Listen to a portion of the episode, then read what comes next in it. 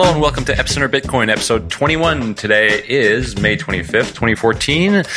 I am Sebastian Couture. And I'm uh, Brian Fabian Crain. And we have, um, I'm here s- sitting with uh, Asher, and he is joining us from Australia. Well, he's actually visiting Germany at the moment, but he's the CEO of CoinJar, so we're really excited to have him on today. Hi guys, happy to be here. And we're also joined by Levin Keller, who's also sitting in Berlin. Although not at the same location. So Levin is um, a member of the German, of the board of the German Bitcoin Foundation. He's also started the Bitcoin meetup in Munich. And he's been running around scaring everyone with fears of VAT being charged on uh, Bitcoin transactions for a few months. And it seems like there was something, uh, some justification to his fear. So we'll have some time today to talk about that. Yeah, hey guys, pleasure to be here. Well, thanks for joining us, guys. And so we've got a lot to talk about today. Obviously, lots of topics to cover. Um, first, like CoinJar's uh, announcements. Also, we'll be talking about. Uh, I'm sorry, not CoinJar's announcement. Circle's new product announcement. We'll also be talking about uh, the price increase and the German VAT decision, and we'll get to talk about CoinJar a little bit with Asher and see how things are moving along with that project. Yeah, so maybe uh, let's get started with that, Asher. I mean, it's uh, CoinJar. I think it's really impressive. You know, you, you just told me before you guys started a year ago, and when one looks at uh, where you guys are now, I think that's that's really impressive. So maybe do you want to tell us a bit uh, how you got started uh, with CoinJar? Sure. Um, we started through an incubator program about a year ago in Melbourne, Australia. Uh, me and my friend Ryan, who started a few Bitcoin companies before, decided to make a consumer platform for, for Bitcoin. So it was three months in the program. We spent some time in the States, uh, came back to Australia, and it was just the right time to do something and a service that consumers really needed uh, to get started in Bitcoin. Uh, your um, CoinJar reminds me a lot of Coinbase in terms of what you guys offer. Was that an inspiration or? I think we're both targeting consumer markets. So a lot of the decision making, we've heard like how they uh, figured, uh, came to the conclusions. I think it's a similar thought process. So I don't think so. We were so much inspired by them, but we were working on the same problem and we came to the similar solutions at the same time. Maybe you can uh, talk a bit about what exactly CoinJar does and what you guys offer. Sure. So we've got um, at the base of it is a consumer wallet. So it's how do I store my bitcoins? But we also found out that people needed to buy bitcoins, so we added an exchange portion as well. So that's a market maker exchange or a fixed price exchange. Uh, and then we found out people wanted to spend your Bitcoin. So we also had to add some merchant services. So it sounds like we're doing a lot of things, but at the core of it, it's just to get people started with Bitcoin. Cool. And uh, I think you guys are leading in. Uh, is there any competition in Australia, or are you guys kind of the the ones? Yeah, definitely. There are some other smaller uh, Bitcoin exchanges.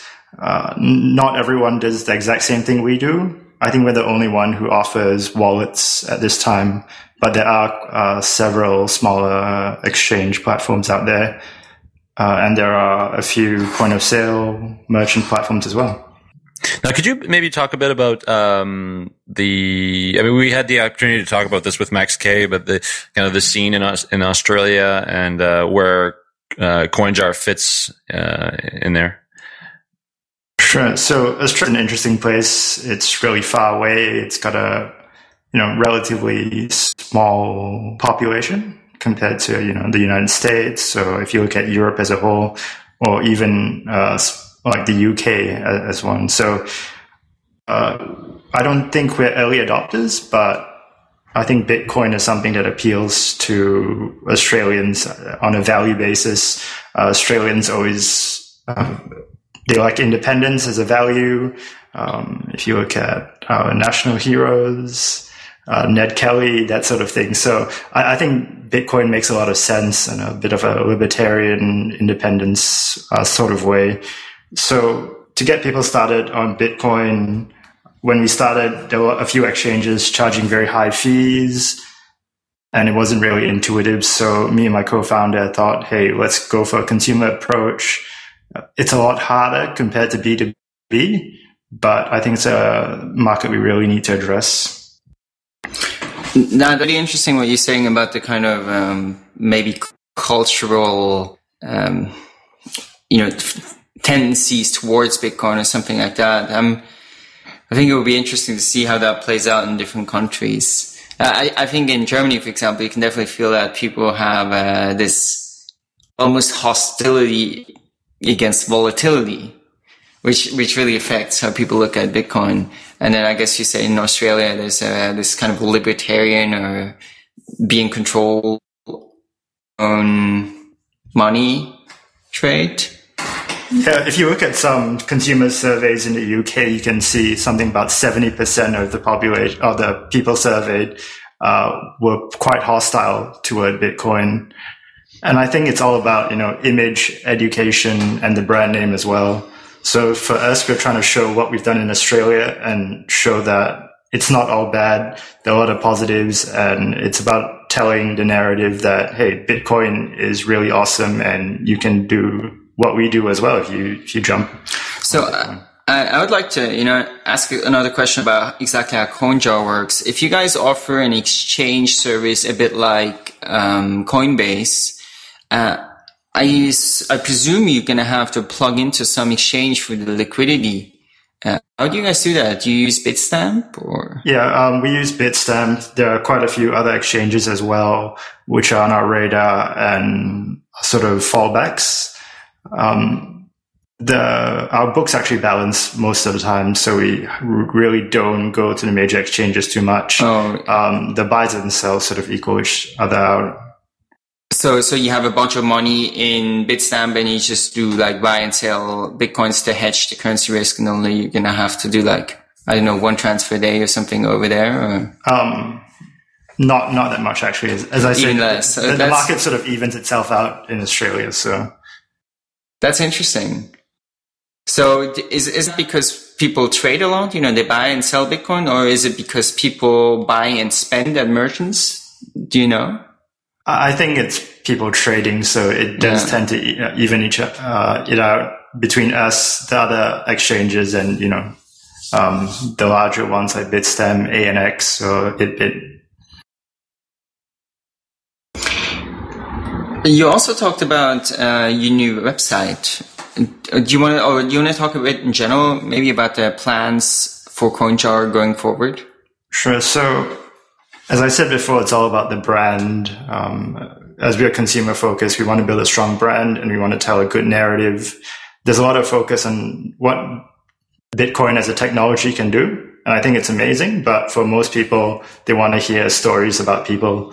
So that's where we've done um, CoinJar stories and try to tell some stories of how we've tried to shape the Bitcoin landscape in Australia uh, through stories of other people. So uh, on the website, you'll find stories of uh, a young entrepreneur, and she re- uh, recently raised about sixty thousand Australian, uh, quite a bit of it through Bitcoin to do some organic farming, uh, and we had donations from all around the world with Bitcoin. So stories like that, really positive. You probably don't hear it as much, but we wanted to show that, hey, it is possible. The stories are more important than maybe the technology for most people. Yeah, I really like how you're doing that. I mean, when you when you visit the website and you read these stories, it really kind of brings a, a more uh, human uh, perspective to Bitcoin. Where you know, for most of the time now, we hear about the technology, we hear about uh, money laundering or Mount Gox or kind of these stories. Um, this really brings it down to a human level, and you know, it really shows kind of like the the power of the technology and what it can do for small business and, and entrepreneurs. Yeah, I also uh, looked at that, you know, before uh, today because I was checking out CoinJar website a bit, and uh, yeah, it's really nice. I think also graphically, I think you guys are doing a great job with that. And just to those who want to check that out, it's uh, coinjar.com uh, slash stories.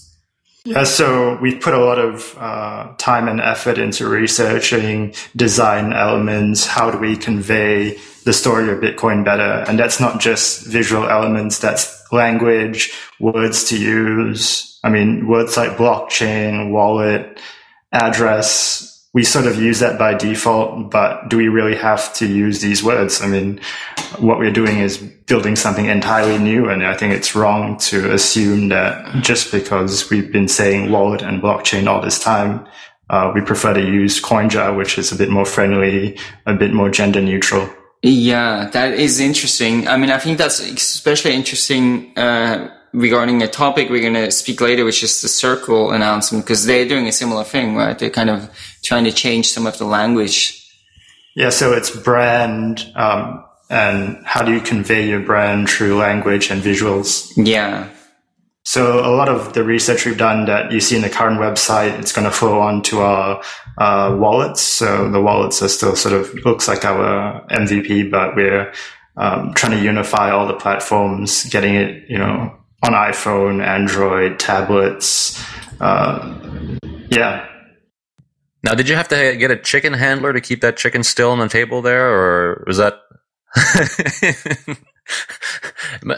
did, did the chicken um, abide by the photographer's uh, request to stay there yeah, while you were taking the picture? Um, the farm is really That's a great. I mean, that's just a great photo when you think about it. I mean, we thought it was going to fly away. Uh, so, so yeah, you're talking about one of the stories uh, where Yeah. you see a chicken standing on a table.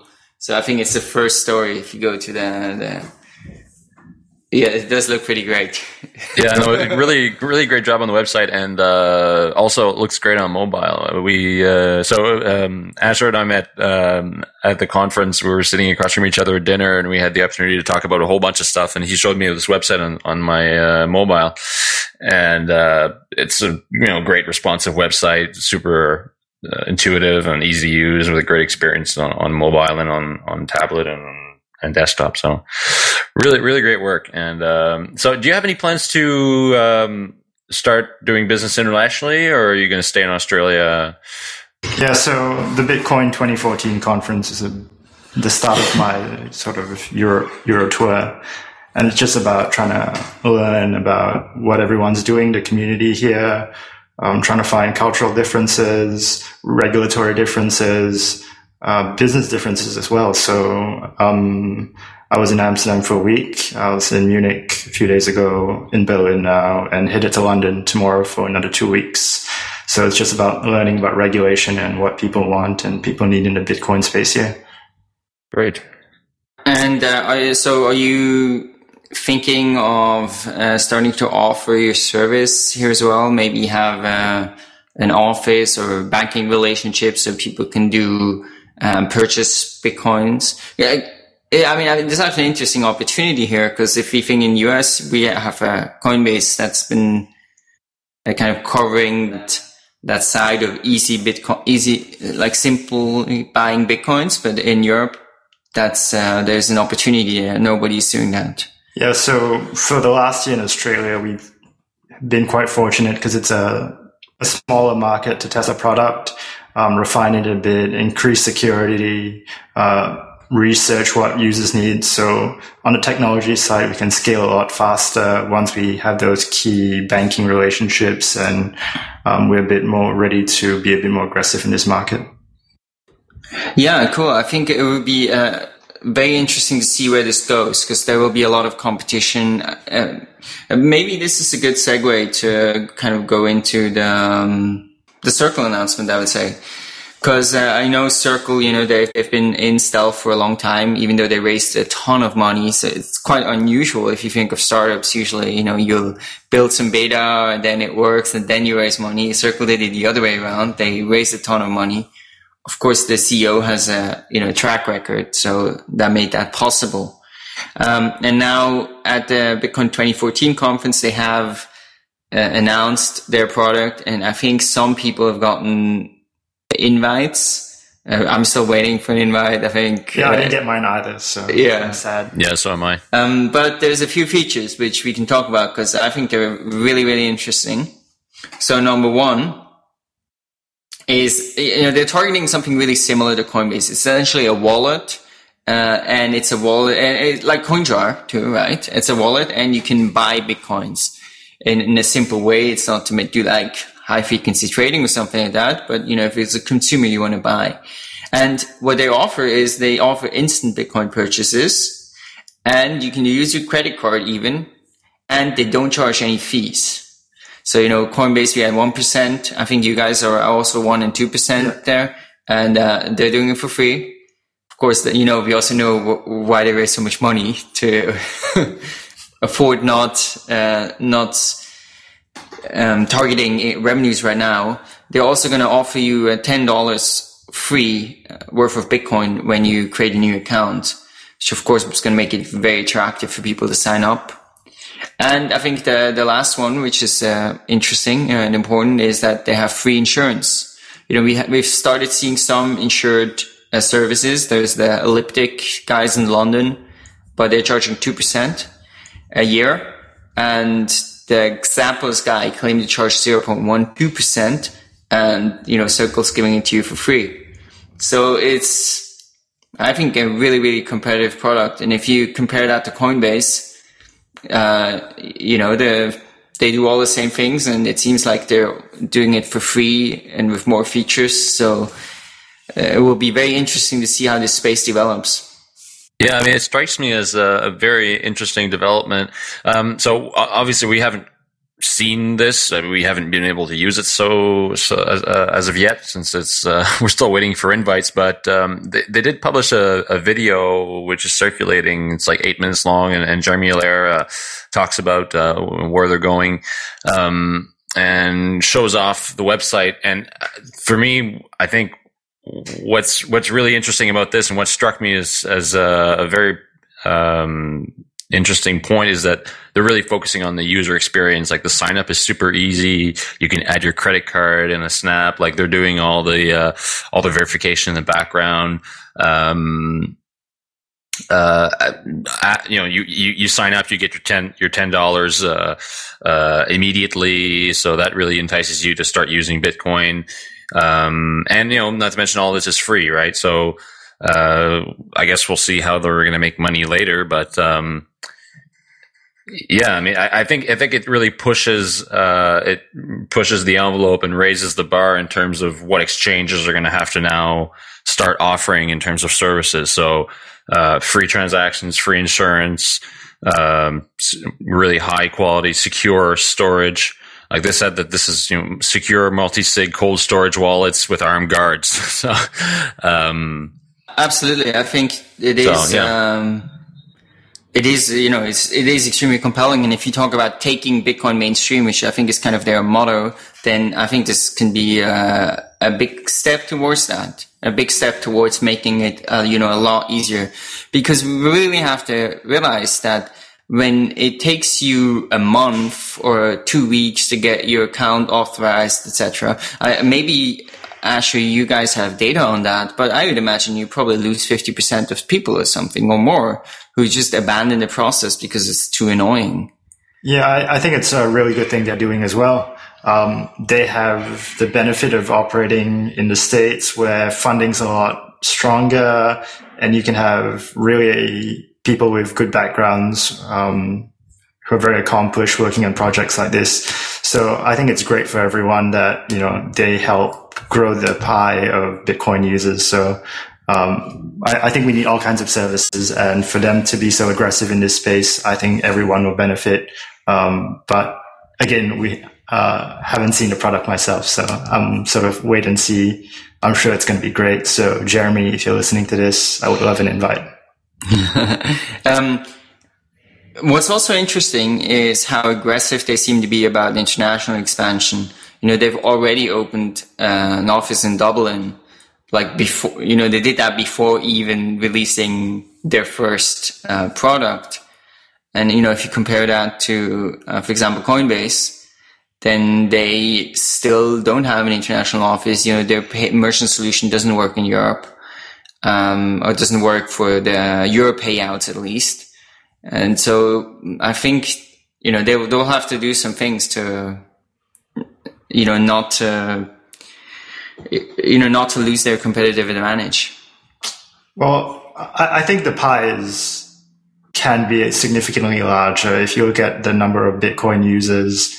Uh, it, it's still relatively small. There is True. space for different True. services.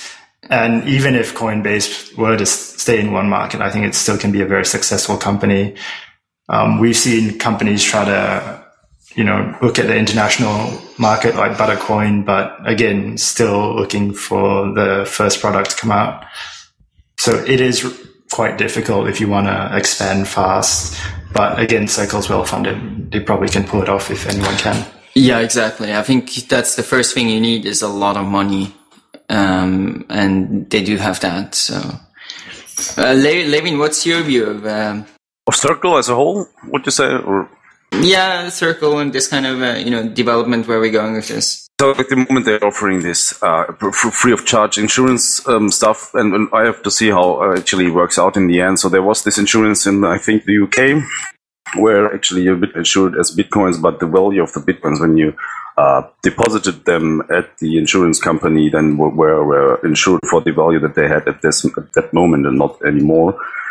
So when they rise in value, they're not insured as a whole anymore. I'll see Well, you kind of have to up your insurance then. But yeah, you're right. The insurance is, is denominated in pound terms or, or dollar terms. So yeah. All I'm saying is that actually we have to see how Circle really implements this kind of insurance on, on the one hand. And then the, the second thing is there's not such thing as a free insurance. So in the end, they'll have to make money somehow for this kind of service and we'll see how they actually get the money from their customers. Um, there might be a phase where actually they try to just, I don't know, bomb the market and be the player.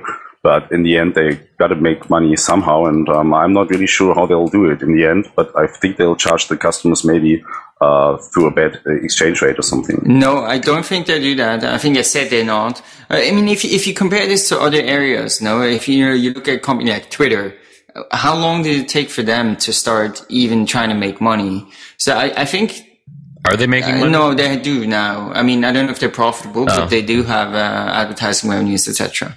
But you know, I mean, I think they they think the same way. You know, it's it's about like uh, having building a big user base, having an advantage. I think that's why they're undercutting Coinbase and costs, etc. And then they said they would build services on top of that, which would you know, and I, d- I don't know if they even know what those services are going to be. But I think right now it's about uh, just growing fast. That's that's true for sure, but still they, they have a, a zero risk business model more or less. What the worst thing that could happen is that their servers are going down or that any user account is hacked. But uh, when you're handling Bitcoin, you have a much higher risk uh, when when you lose the customer's money. So I think that they will have to to someone get money quicker at least than than Twitter or somebody else, um, or they just will collapse whenever there's an issue with their security policy or their security implementation. Uh, Asher, what's, what are your thoughts Uh, on, on their monetization or but um, yeah, what do you, what do you think? How how do you think they might monetize in the future?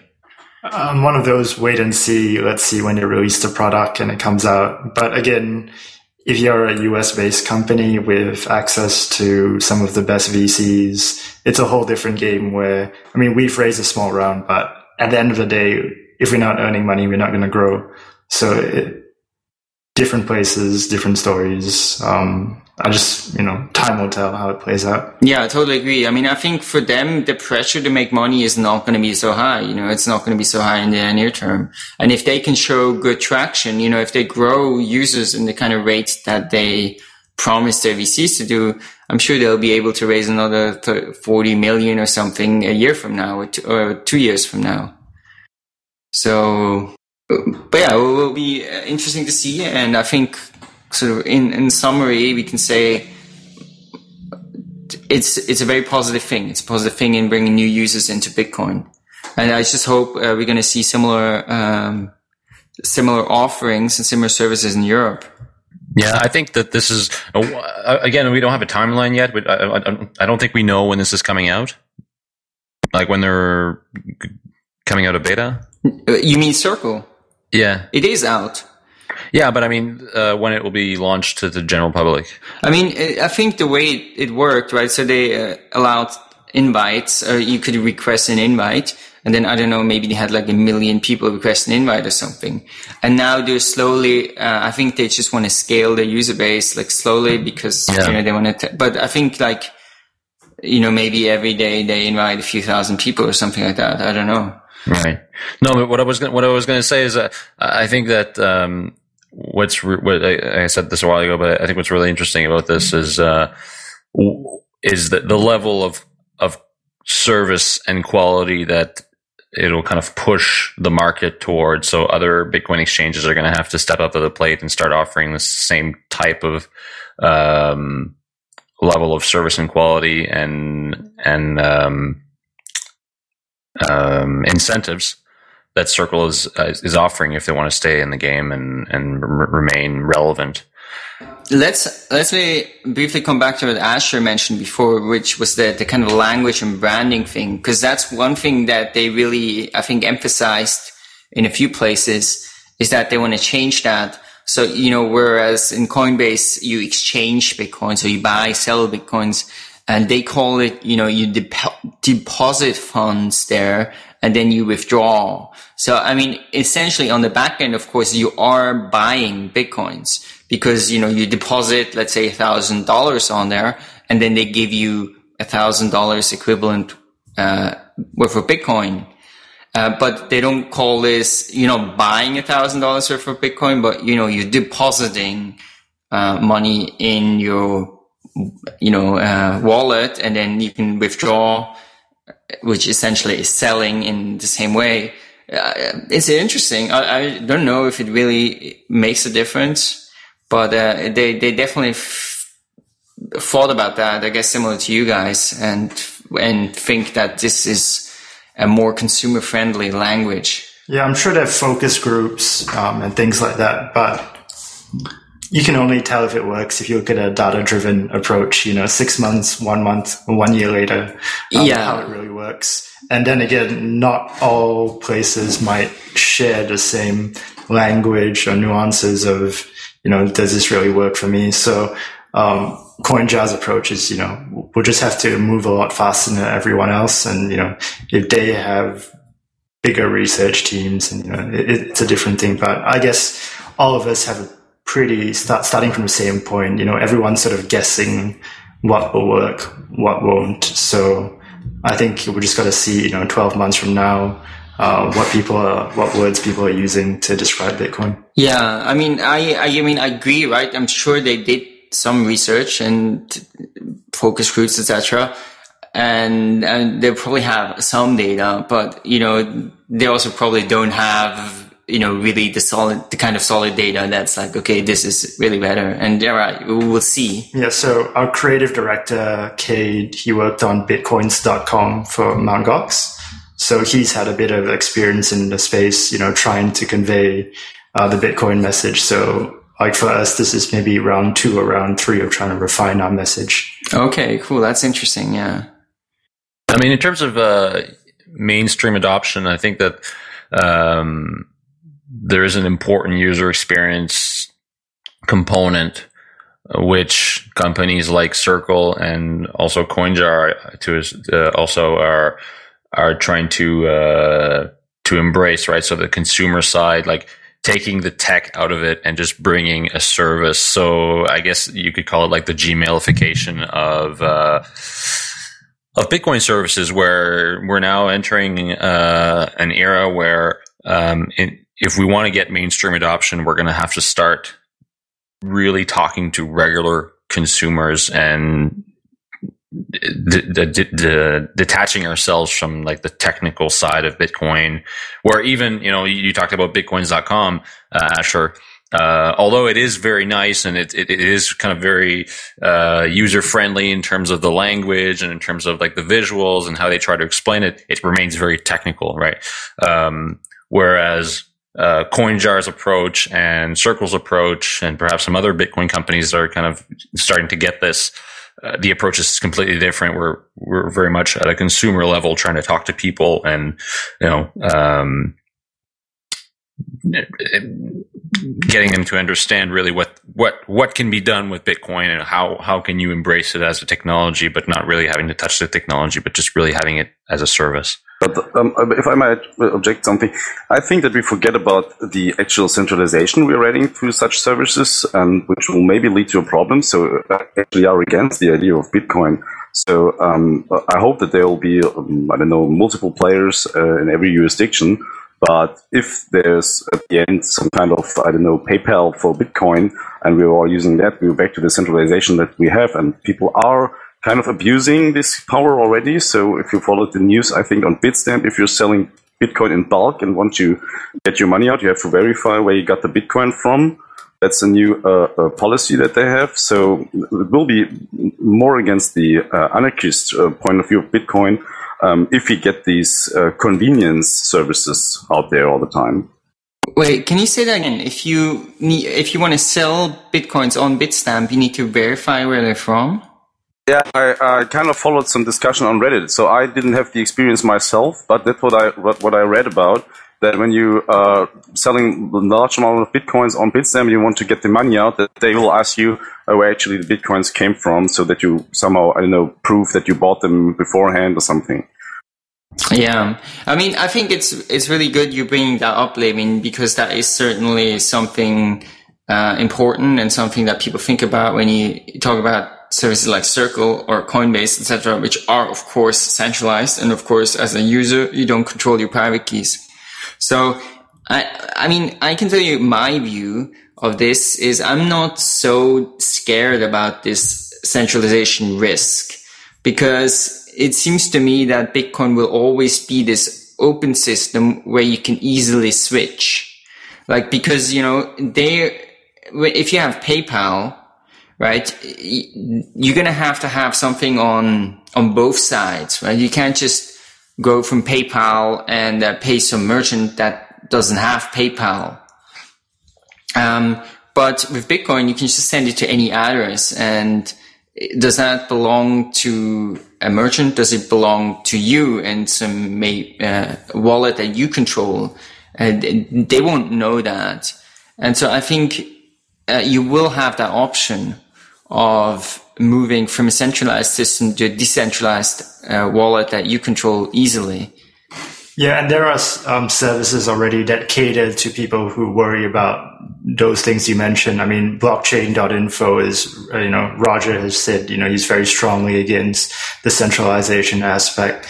So, you know, if that really concerns you, I think, you know, download the official client for yourself or use blockchain.info but you know that's still not for everyone. Yeah no i totally agree right? And i think it's very important that we have something like blockchain.info and info and offerings like that.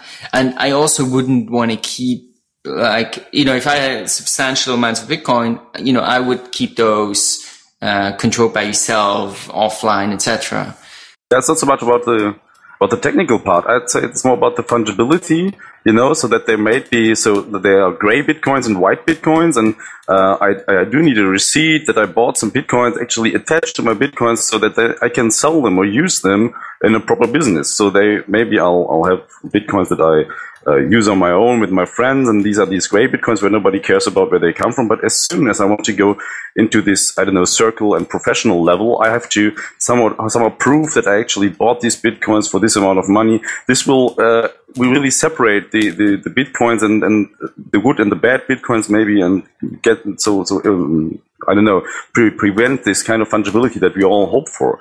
That's what I fear, not the technical part. So I understand these arguments very well. Yeah, no, Levin, I think that's, uh, you know, we, we talked about this at length. You know, there was this coin validation idea, which exactly speaks to that. And I totally agree. This is something to worry about. And that would be really, really bad for Bitcoins in many ways.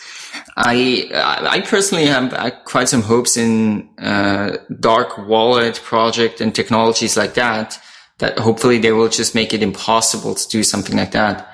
But of course, you're right that this is a danger. And if things like that will be tried, they will try that using, you know, they, they will force services like Coinbase and Circle to cooperate and, and to basically enforce that kind of a uh, separation and whitelisting and follow the trail thing. So I, I agree. It's, it's an important topic.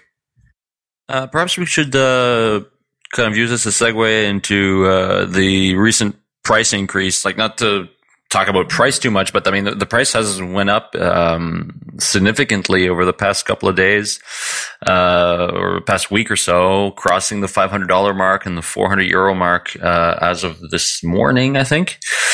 So um, I just wanted to kind of, kind of get your thoughts on this. I mean, I think that actually almost almost six hundred dollars, five hundred seventy. Is it five seventy now? now? Yeah, uh, on Bitcoin average. Yeah, so I mean, just just since this morning, since the show started, I checked it this morning. It was at 415 euros, and now it's 422.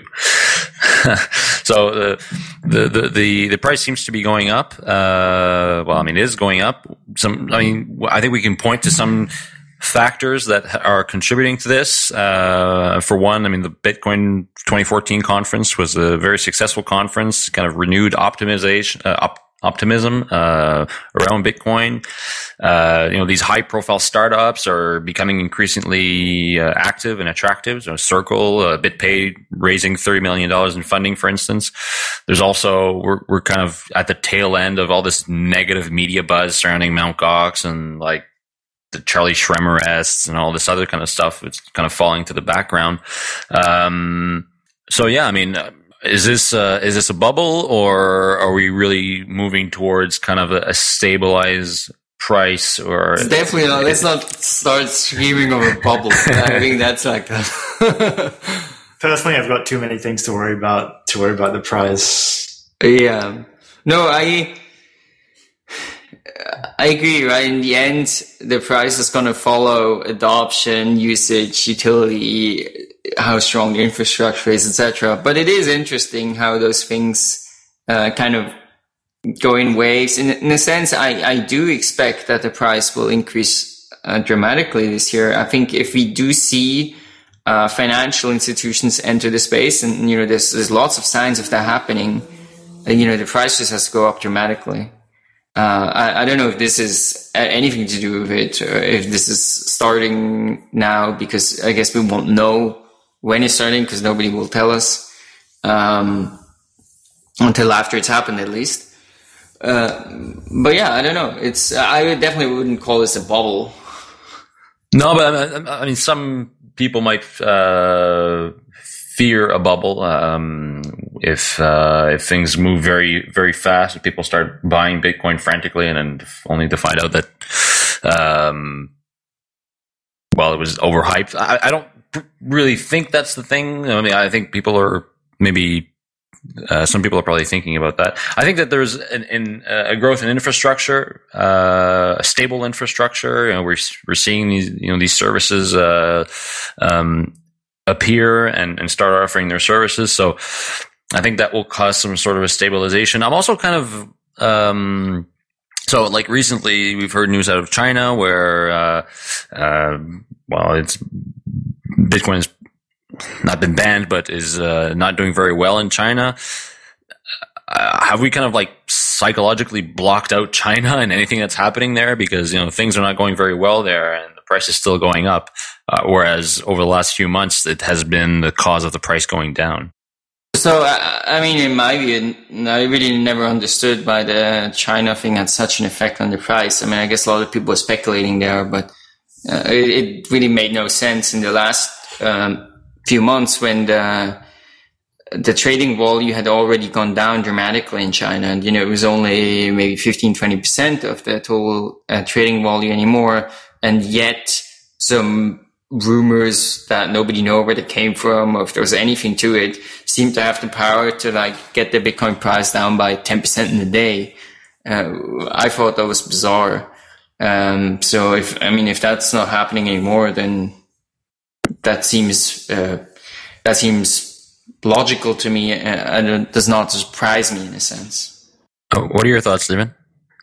Yeah, I think that actually after all this bad news from China, there wasn't any bad news more to come. So, so they, in the end, they just yeah, they just prevented Bitcoin from being used, from being bought, from being sold, and um, this is over now. And I think the rest of the market will will still uh, grow, and that's what we are seeing right now with the price rise. And um, I think everybody was kind of in a in a freeze mode and waiting for what happens now. And once it broke out of these you know, I'm not a fan of technical analysis, but I think that we broke a lot of these long-term, short-term channels and uh, important cross marks and stuff like that. And that's what also triggered the bots and the, the, the kind of, I don't know, amateur high frequency traders that are out there. And, um, yeah, they, they just, um, beat the bite to some degree, and that's what caused the price rise. Which is, I think, just coming back to normal. Somewhat, Bitcoin is worth more than that what we're paying right now. Yeah, I, th- I think you're right when you say you know, things are coming back to normal after uh, quite a bit of turmoil over the last few months. And also, I think that maybe, I don't know, it is maybe a coincidence, but you know that the price rise actually uh, is at the same time as Ripple's being dumped uh, on huge scale because of the uh, one of the co-founders actually selling his stash of a, of a, of a billion Ripples uh, or announcing that he will sell it. So um, I think I no, it's nine. It's nine billion. I think he owns nine percent of all the ripples. Or, or also, so so yeah. So, but less all ripples that are out there will be dumped on the market. And um, the thing is, so the volume, volume, volume sided, or from the volume point of view, it's not important for coin what whatever actually flows out of Ripple back in Bitcoin. But maybe it adds uh, it adds to people this kind of sense of trust in the in the gold standard of Bitcoin and not so much as in the in the other cryptocurrencies. So maybe that's what people are also seeing that they were uh, thinking of where I'm going to invest, maybe in Bitcoin or Ripple or whatever coin there's out there, and now they see that actually Ripple is kind of yeah being being attacked very easily by, by one of the founders, and um, yeah they, they think maybe that, Bitcoin is, is the, the thing to go, and they decide that their investment will go into Bitcoin. Maybe that's an idea. I don't know, but um, but I, I think for Ripple, this is less of an issue than for other things. I mean, it can be a bit of an issue for Ripple, the company, because of course their whole business model essentially is that they own uh, most of the ripples and then they kind of continually sell it to finance or to make profit. Uh, so for that, it can be a problem, of course, when now this guy dumps all the ripples. But in this, in the end, you know, it, Ripple is primarily a network and the currency is to pay transaction fees. So it's not as, I think it's not as, if you saw some other currency, Litecoin, losing 90% of its value in a day, then you would, you know, you probably worry more than with Ripple. But still, people were investing in it. The, the value of Ripple was rising rather sharply in the beginning, and um, some people think that actually ripples are worth something. I think that are, they, they should be used and treated as protection as they were invented by, by the Ripple founders. But still, people, I think they, they're all looking for the, for the next big thing in Bitcoin. Um, so also this might have an impact on Ethereum and other projects where actually you depend a little bit on the, uh, on the, the people that are uh, behind the project, uh, on actually delivering something. And maybe people will get m- more cautious after that, uh, in investing in new, um, new Bitcoin derivatives. Well, let's uh, let's move on to the the VAT topic because I think that's super important, and we have, you know, I think Levin, you've spent more than most people in Germany. I mean, there's probably a few others who really looked into this topic, but you you really have. So, do you want to uh, give us brief uh, kind of summary of what happened? Yeah, well, sure. I'd like to do that. So first of all, I'd like to um, maybe not talk so much about VAT, but about sales tax, which is for me an easier uh, concept to grasp. So whatever you make as a merchant, the revenue in Germany, you pay, pay these 19% uh, sales tax. So um, this is just going to the um, Ministry of Finance. And um, yeah, so that's um, about the rule. And the question was now whether or not Bitcoin actually is exempt from sales tax. So let's say that you sell a beer or something for uh, for Bitcoin, but you price it in euros. You, you sell the you sell the beer and you deduct the, the, sales tax uh, from the price that, of the beer that you actually uh, declare in euros. And um, so then you get the bitcoins, maybe uh, I don't know one one euro and twenty cents worth, and you derive about 20 cents of, of sales tax that you actually give away. But the, the question is now these bitcoins, are these handled as money? So when I sell them, change them again for euros as a merchant, am I just exchanging money and then I will be exempt from sales tax? Or is it kind of an, uh, of, uh, uh, kind of a commodity that I'm actually uh, selling again against euros. And the German Ministry of Finance and their news response, they took the point of view that this is actually selling a commodity against euros that you have to have a, a, complete um, factor for that so that you pay VAT on that transaction again. This would essentially, this whole, this would kill Bitcoin in Germany as a payment system in the easiest way to use it. To just take Bitcoin and sell them again as a, as a merchant. Also maybe use them to buy new goods like Jörg Platzer is doing in his uh, pub. He's actually buying his beer for Bitcoin. So he has some kind of circulation of Bitcoin in there. All this would be prevented by this kind of ruling if it holds uh, to be true basis for that is actually the uh, guideline from the EU. So it's the same in um, the same rules should apply in the UK, for example, where they actually they think that it's exempt from VAT. So we'll see in the end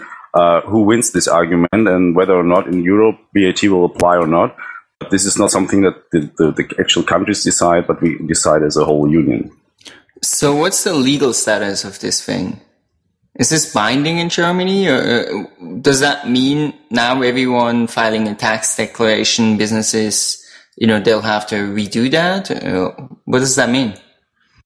It is not a final decision, and not also legally speaking, not actually a, real ruling. So it was a response for uh, to a um, um, request from a member of the parliament in Germany. Uh, he asked uh, formally at the Ministry of Finance how they would see this uh, Bitcoin transactions and whether or not they think that it is exempt from VAT, and they just responded to it. So it's not a final ruling. They they also give out these kind of um, letters to the local uh, to the local um, bureaus of their of their ministry, uh, which are binding in that way that actually so the IRS uh, offices so the local, so what, what we would call the IRS in Germany, uh, they they actually are bound to to proceed in this way that they're doing it, and and we're waiting for the next letter to come out, and uh, we try to actually avoid a letter coming out that um, thinks that Bitcoin that uh, uh sales tax applies and that's also why we're actually uh, promoting this uh, this new uh, answer, just to make people sens- uh, sensitive about the fact that they actually are treating something that could be uh, crucial for for a new branch of uh, of economy to grow. Yeah, and um, this will be the next step. And after that, then whenever you're actually doing your own tax reports as a merchant, you should somewhat, to some degree, declare how you're actually thinking that that, that these uh, transactions are treated. And you, you, would say maybe they're, I think they're uh, VAT exempt, and then you'll you'll have the the IRS office that thinks the opposite, and then you have to meet in court in the end. Um, that's that's the way way to go, and it's very um, inconvenient for somebody who's actually just accepting Bitcoin. I don't know for hundred euros worth a month, uh, just because he think it's fun, and after that he has a, a lawsuit ahead. That's also where we need to help uh, the small merchants that actually accepted Bitcoin in the past, and Problem is, if it were like that, then it would apply to transactions that happened in the past. So if you had a revenue of, let's say, 20,000 euros last year, then you would be forced to pay 4,000 euros of sales tax now. And, and that's, that's really a bad thing. Yeah. This sounds very similar to what's going on in Australia. Um, I can't say too much because the tax office has made me sign a bunch of NDAs. But there is, you know, this uncertainty and, you know, there have been things said, but nothing set in stone yet. And I guess as Bitcoin users, Bitcoin entrepreneurs, you know, we've just got to um, make ourselves heard, show the flaws in um, that sort of thinking and, you know, educate the other side as much as possible because, you know, what else can we do? Yeah, absolutely. Um, Levin, I'm, I'm curious. So, what would this mean for, for example, Room 77? Uh, so if it applied, I'd say so. I just checked, and I uh, they have one uh, one address that they're using all the time. So I just checked well, how much revenue they had, and with the current uh, value of Bitcoin, they have around 20,000 euros of revenue uh, in the, uh, I think, last six months. And um, so you would have to deduct actually uh, how much they were worth whenever they, they, they, they bought them.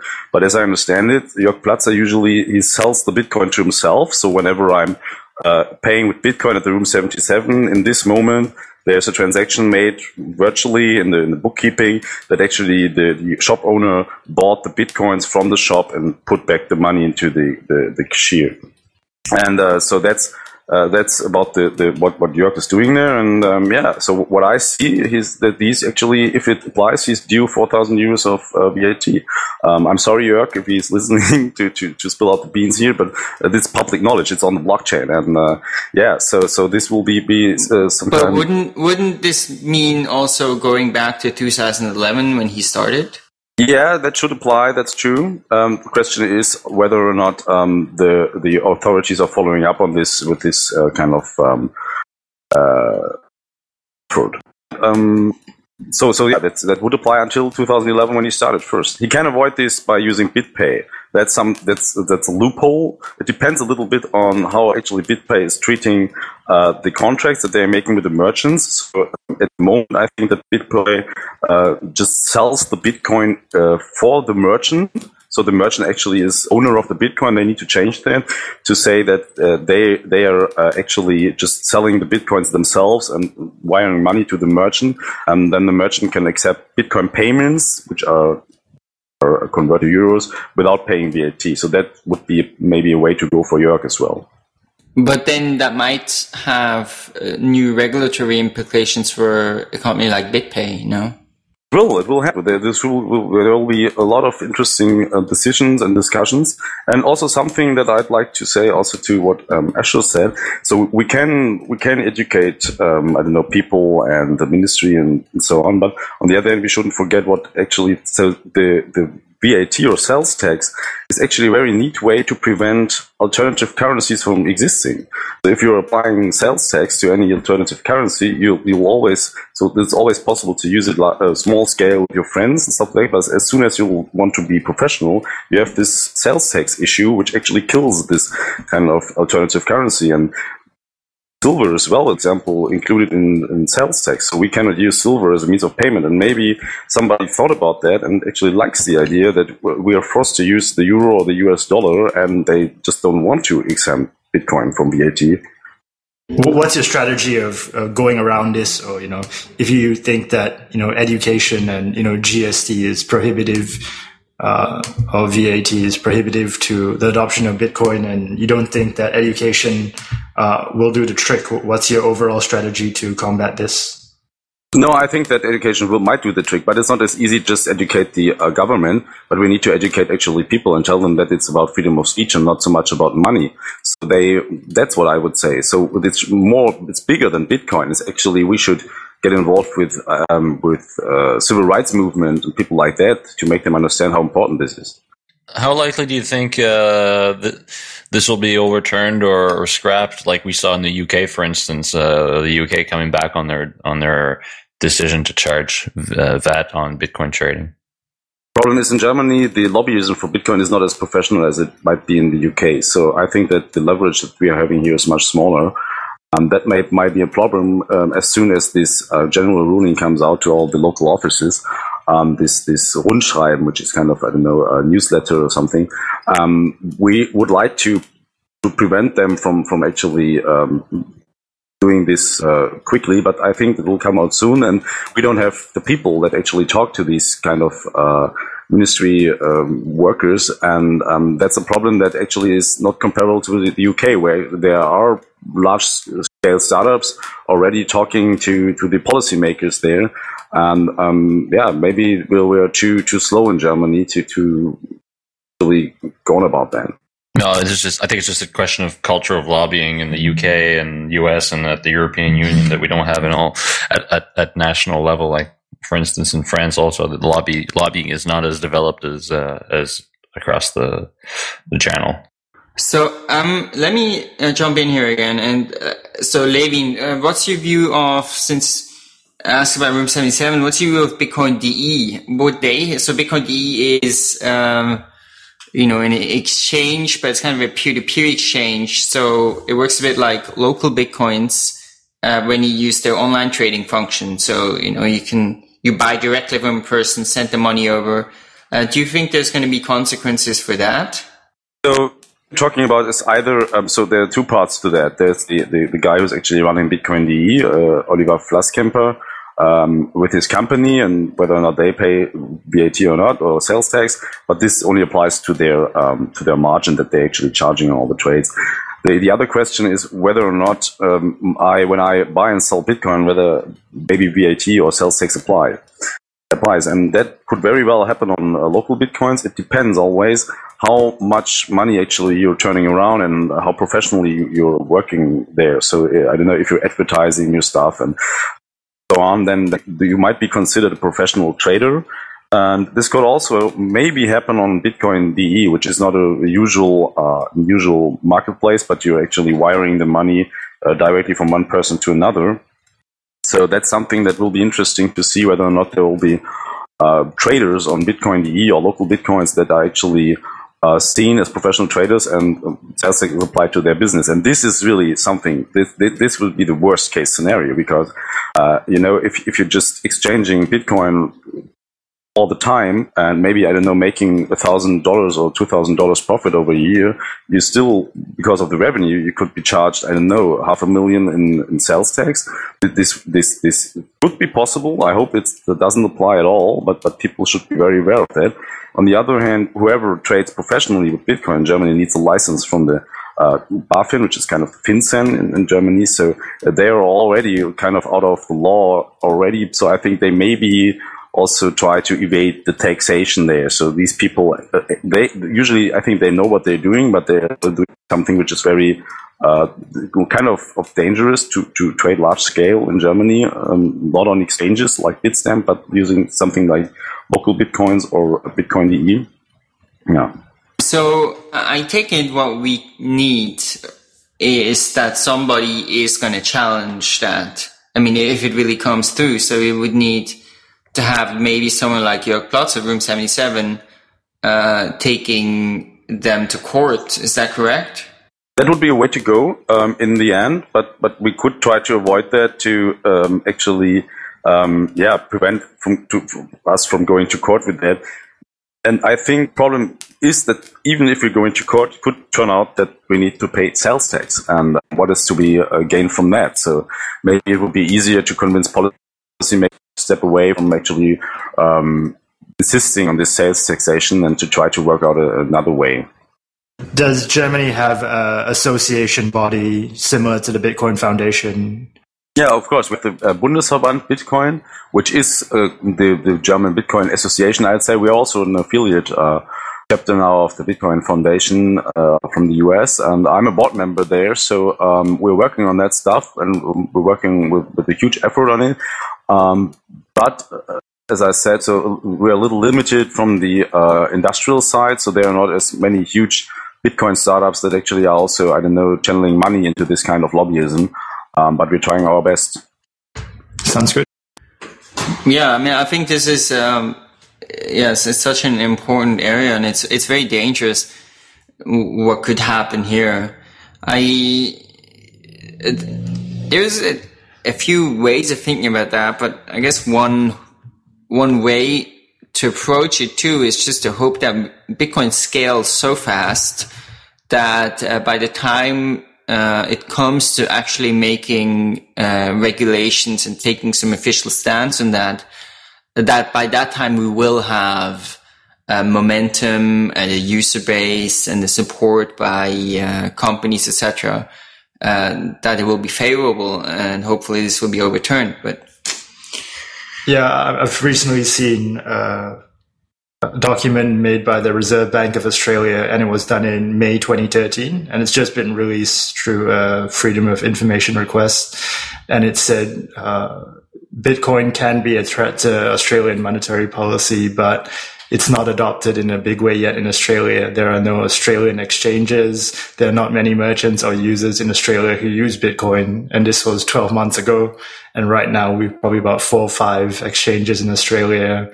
And, you know, we've got a few industry bodies and, you know, hundreds of merchants who accept Bitcoin. So even in that space of 12 months where it wasn't on their radar and they thought no one used it, you know, a lot can happen in 12 months. Yeah, exactly. And then if you talk about, you know, in US, we have now companies like Overstock or Tiger Direct or uh, those companies. And when we start having things like that enter Bitcoin, or you start having uh, Wall Street hedge funds, etc., putting money in Bitcoin, you know, those people have a lot more power and a lot more connected already with the whole lobbying, senators, etc. So uh, when you have that, then you have a much uh, very different leverage on on a question like this. Unfortunately, I think in Germany that hasn't happened at all so far. Well, I guess uh, is there something else uh, you want to add to that uh, topic, Levin, or maybe someone else? So, um, yeah, I'd, I'd, like to add the following. And um, also, Sebastian is um, based in France. And um, uh, uh, I talked, when I was in Amsterdam, I talked to some Bitcoiners from, from Spain, from, uh, from France as well. And they said that these VAT decisions are coming out there as well. So, more or less from the local uh, offices. So, some are saying, okay, it is uh, VAT taxable or sales taxable. Others say it isn't. Um, I think that there needs to be um, a broader view in Europe and, and, more organization between the, the Bitcoin associations and foundations of the local of the of the individual countries. That's also something that I'd like to, to work on. So um, if anybody's listening to this podcast as well, please uh, try to contact me or the Bundesverband uh, to get things running there policy wise. And I think that um, Germany and France will play uh, huge roles in that, as they are the, uh, the leading economies, at least on the on the uh, not on the islands in, in, in, Europe. And yeah, that's the way way maybe to go to to think ahead and to be to be up to the to the challenge. So I I went into Bitcoin because I'm interested in the technology, and now I'm always concerned about taxes and regulation, which is actually kind of annoying, but it's could stop and and and uh, at least uh, defer Bitcoin for a while. So um, I'd like to get around this uh, head start. Um, just being here for a while, I've noticed, you know, you've done uh, European Union elections happening recently. Do you think any political party uh, would come out in defense of Bitcoin?